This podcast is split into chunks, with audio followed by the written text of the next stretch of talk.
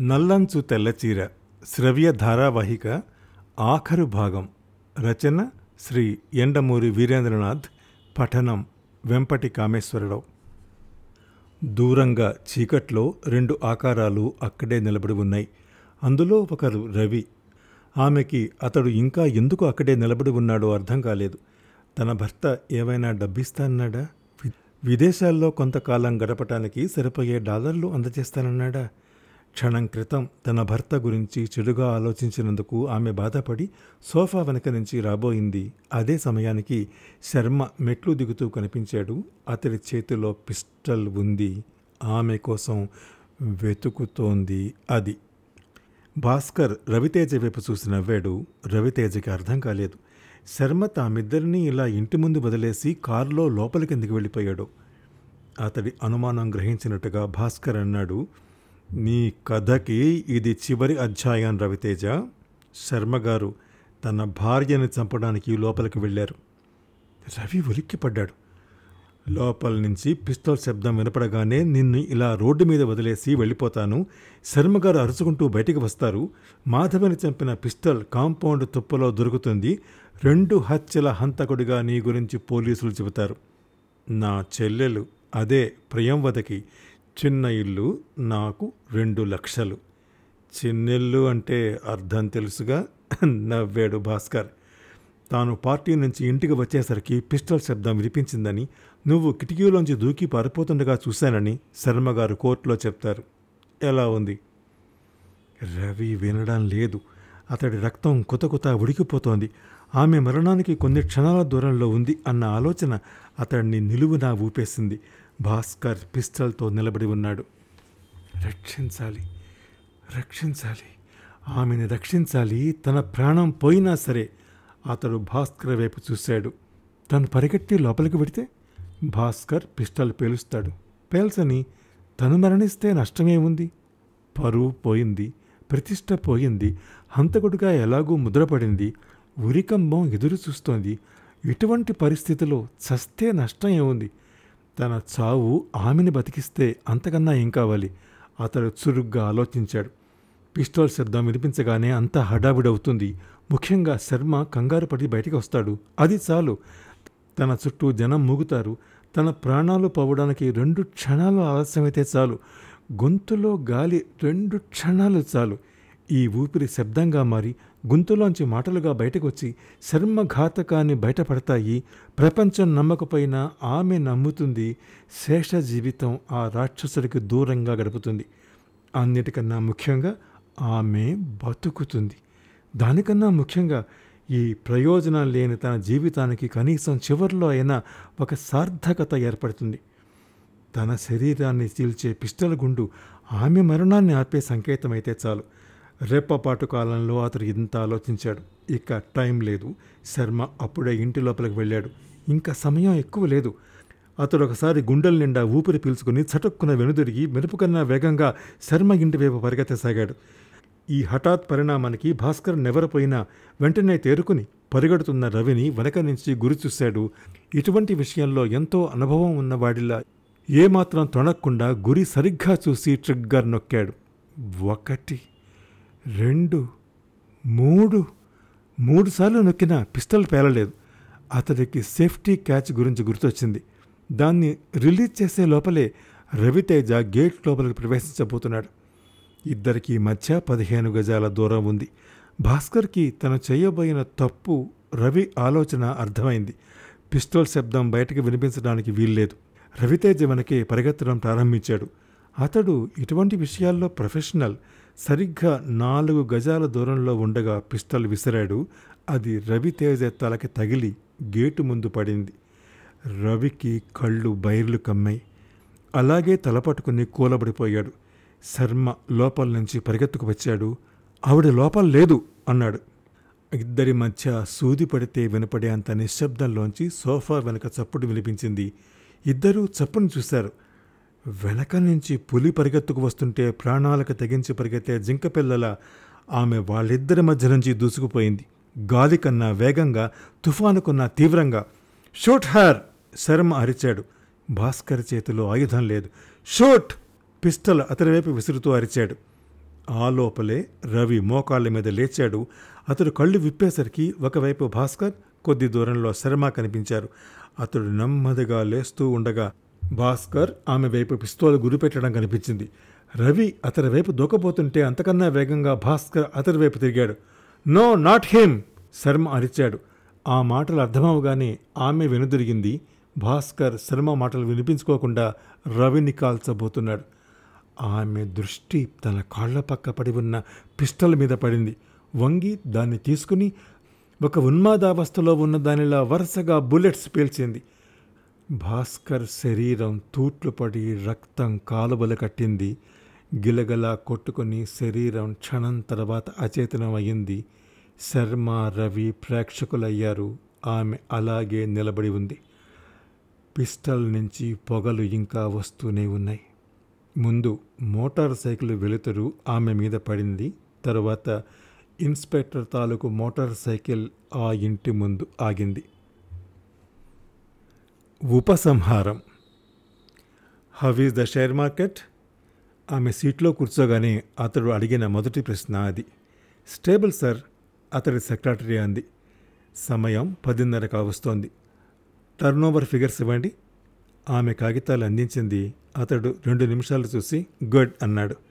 అమ్మకాలేవి తగ్గలేదు. ఆమె జవాబు చెప్పలేదు కానీ మనస్సులో అనుకుంది. ఆడవాళ్ళు ఆర్జీ చీరలు కొనడానికి ఆ కంపెనీ యజమాని మీద హత్యానేరపు అభియోగానికి ఏ సంబంధము లేదు అని. షేర్ మార్కెట్ ఇంకా పికప్ కాకపోవటమే ఆశ్చర్యంగా ఉంది అతను అన్నాడు. విషయం అంతా ఇంకా పేపర్లలో రాలేదు సార్. బహుశా రేపు రావచ్చు రేపటి నుంచి ధర పెరగచ్చు అతడు తలూపాడు. మీ కాలు ఎలా ఉంది? ఇప్పుడు బాగానే ఉంది సార్. No trouble. ఆ రోజు నేను కిటికీలోంచి చూశాను మీరు ఎటూ చూడకుండా రోడ్డు దాటుతున్నారు. లేకపోతే మీ మీదకి వచ్చే ఆ వెహికల్ని చూసే ఉండేవారు.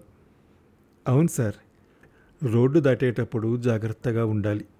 ఆమె మాటల్లో శ్లేష ఏమీ లేదు కానీ అతడు మాత్రం ఆ మాటల్ని మనసులో మరొకసారి మననం చేసుకున్నాడు. నేను ఒక గంటలో తిరిగి వస్తాను కుర్చీకి తగిలించిన కోటు చేతిలోకి తీసుకుంటూ అతను అన్నాడు నిన్న రాత్రి కొత్త సంవత్సరం ఎలా గడిపారు? ఆమె నవ్వింది. పెద్దోడికి దగ్గు చిన్నాడికి జ్వరం. మేం పడుకునేసరికి నాలుగయింది.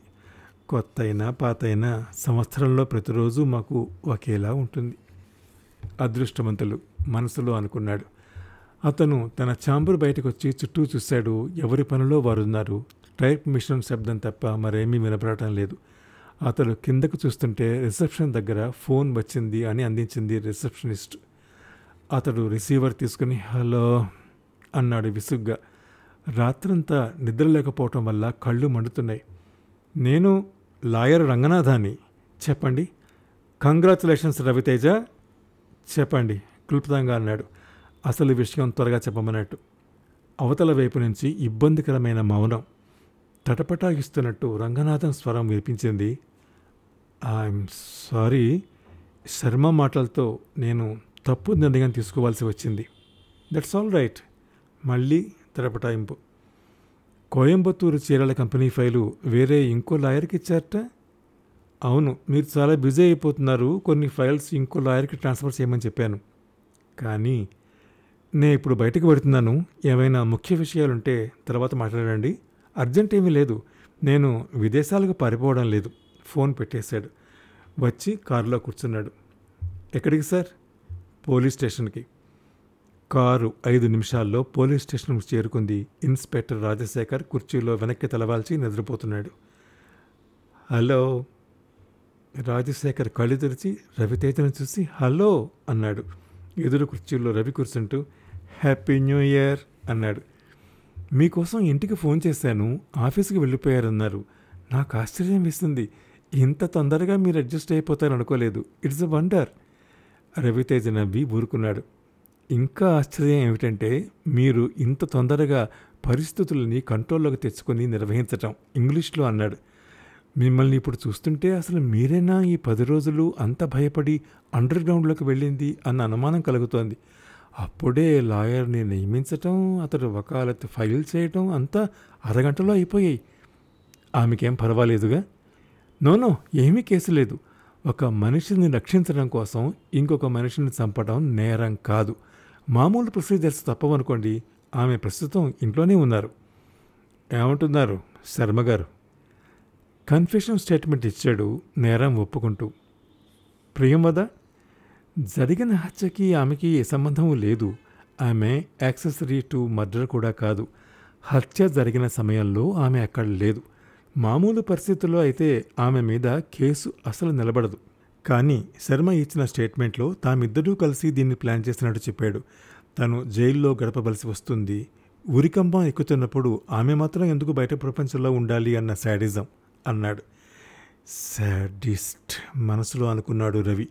అతనికి మొట్టమొదటిసారి ప్రియంవద మీద జాలేసింది. ఇంతలో ఇన్స్పెక్టర్ అన్నాడు ఈ కేసులో మీరు నిర్దోషి అన్న అనుమానం నాకు ఎప్పుడొచ్చిందో తెలుసా రవితేజ?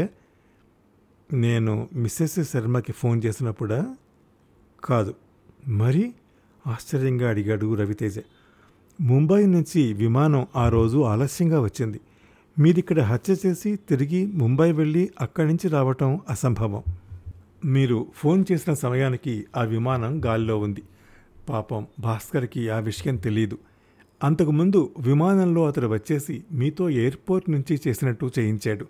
అప్పటి నుంచి నా ఆలోచనల్లో హంతకుడు ఎవరు అన్న ప్రశ్నే కదలాడింది తప్ప మీరని ఎందుకు అనిపించలేదు. పేపర్లు అరెస్ట్ వారెంట్లు వీటి సంగతి వదిలేయండి. నా ఇన్వెస్టిగేషన్ కొనసాగింది. కానీ అది మీరెక్కడున్నారో తెలుసుకోవటం కోసం ఒక్కటే. ఒక రకంగా చెప్పాలంటే మీరు అనవసరంగా భయపడి దాక్కున్నారు. Guilty feeling. దానికి లాజిక్ ఉండదు. ఇన్స్పెక్టర్ అర్థం చేసుకున్నట్టు తలూపాడు. నేను మీ స్టేట్మెంట్ రికార్డ్ చేసుకోవడానికి రేపు వస్తున్నాను ఇంటికి వెళ్ళి పది గంటల పాటు నిద్రపోవాలి ముందు. షూర్ ఇన్స్పెక్టర్ అని పక్కనే అప్పటి వరకు ఉంచిన ప్యాకెట్ తీసి రాజశేఖర్కి అందిస్తూ మా కంపెనీ చీర తీసుకోండి అన్నాడు. నేను లంచాలు తీసుకోను రవితేజ. లంచం కాదు కాంప్లిమెంటరీ. పదాలు వేరే కానీ రెండింటి అర్థము ఒకటే కాదు. నాకు మీతో ఏదైనా అవసరం ఉండి ఇస్తే అది లంచం. నా సంతోషంతో ఇస్తే ఇది కాంప్లిమెంటరీ. తీసుకోండి ప్లీజ్. అతడు దాన్ని తీసుకుంటూ కొత్త సంవత్సరం రాత్రంతా ఇంటికి రానందుకు మా ఆవిడ కారాలు మిరియాలు నూరుతూ ఉండి ఉంటుంది. ఈ చీర ఆ కోపాన్ని కాస్త తగ్గిస్తుంది. థ్యాంక్స్ అన్నాడు. మీకు ఉన్నదన్నమాట ఆ ప్రాబ్లం. ఏది? ఇంట్లో పోరా? కాదు. తప్పు చేసి దాన్ని కప్పిపుచ్చుకోవడం కోసం పెళ్ళడానికి నగలు చీరలు తీసుకెళ్ళడం రవితేజ నవ్వాడు. తప్పదు రవితేజ ఈ ఉద్యోగంలో అంతే. నా మొదటి భార్య ఈ పోలీస్ స్టేషనే. రెండోది కట్టుకున్న భార్య. రాత్రి పదింటికి ముందు ఇంటికి పెడితే అదృష్టమే. మీకు ఎంత జీతం వస్తుంది? ఖర్చు పోను వెయ్యి. రెండు వేలు ఇస్తాను. మా కంపెనీలో వచ్చి చేరండి. నేను నవ్వులాటగా అంటాను లేదు. మీలాంటి సిన్సియర్ మనుషులు మాకు చాలా ఉపయోగం. జీతం ఒక లెక్క కాదు. అన్నిటికన్నా ముఖ్యంగా మీకు నేను చేసే వాగ్దానం ఏమిటంటే మా కంపెనీలో పనిచేస్తే ఏ రోజు ఐదు దాటి పని చేయనవసరం లేదు. నిజంగా అంటున్నారా? నిజంగానే అంటున్నాను. రాజశేఖర్ ఒక్క క్షణం ఆలోచించి ఇబ్బందిగా వద్దులేండి ఇలా అలవాటు అయిపోయింది. రేపటి నుంచి తొందరగా పెడితే ఇంట్లో ఏం చేయాలో తోసగా నాకు పిచ్చెక్కే ప్రమాదం ఉంది అన్నాడు. ఒకసారి ఎప్పుడో తొందరగా ఇంటికి వెడితే వచ్చింది నేనేనా? ఇంకెవరేనా అన్న అనుమానం మా వాళ్ళకు గంట వరకు వదలలేదు. మన ఇంట్లో మనం అతిథులుగా ఉండటం దురదృష్టం ప్రమాదకరం కూడా. నాకు ప్రమాదకరం కాదనుకుంటున్నాను. అదే మా డిపార్ట్మెంట్లో ఆడవాళ్ళు చాలా తక్కువ. పర్సనల్ సెక్రటరీలు అస్సలుండరు. ఎంత గొప్ప కేసు పరిశోధించి పట్టుకున్నా అమ్మాయిలు ఆటోగ్రాఫ్లు తీసుకోరు.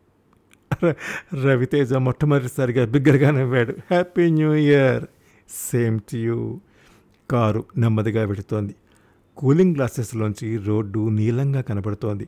ఎయిర్ కండిషన్ కారు కావటం వల్ల చల్లటి గాలి వస్తోంది. పోలీస్ స్టేషన్ నుంచి కారు బయటకు వచ్చిన తర్వాత డ్రైవర్ వెనక్కి చూసి ఆఫీసుగా ఇంటికా సార్? అని నంబర్తంగా అడిగాడు. అతడికి తన కనీస బాధ్యత తెలుసు ఎక్కడికో చెప్పాడు.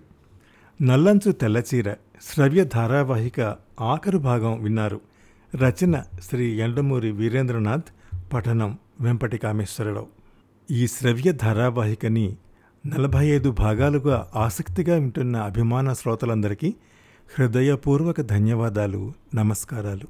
ఇట్లు మీ వెంపటి కామేశ్వరరావు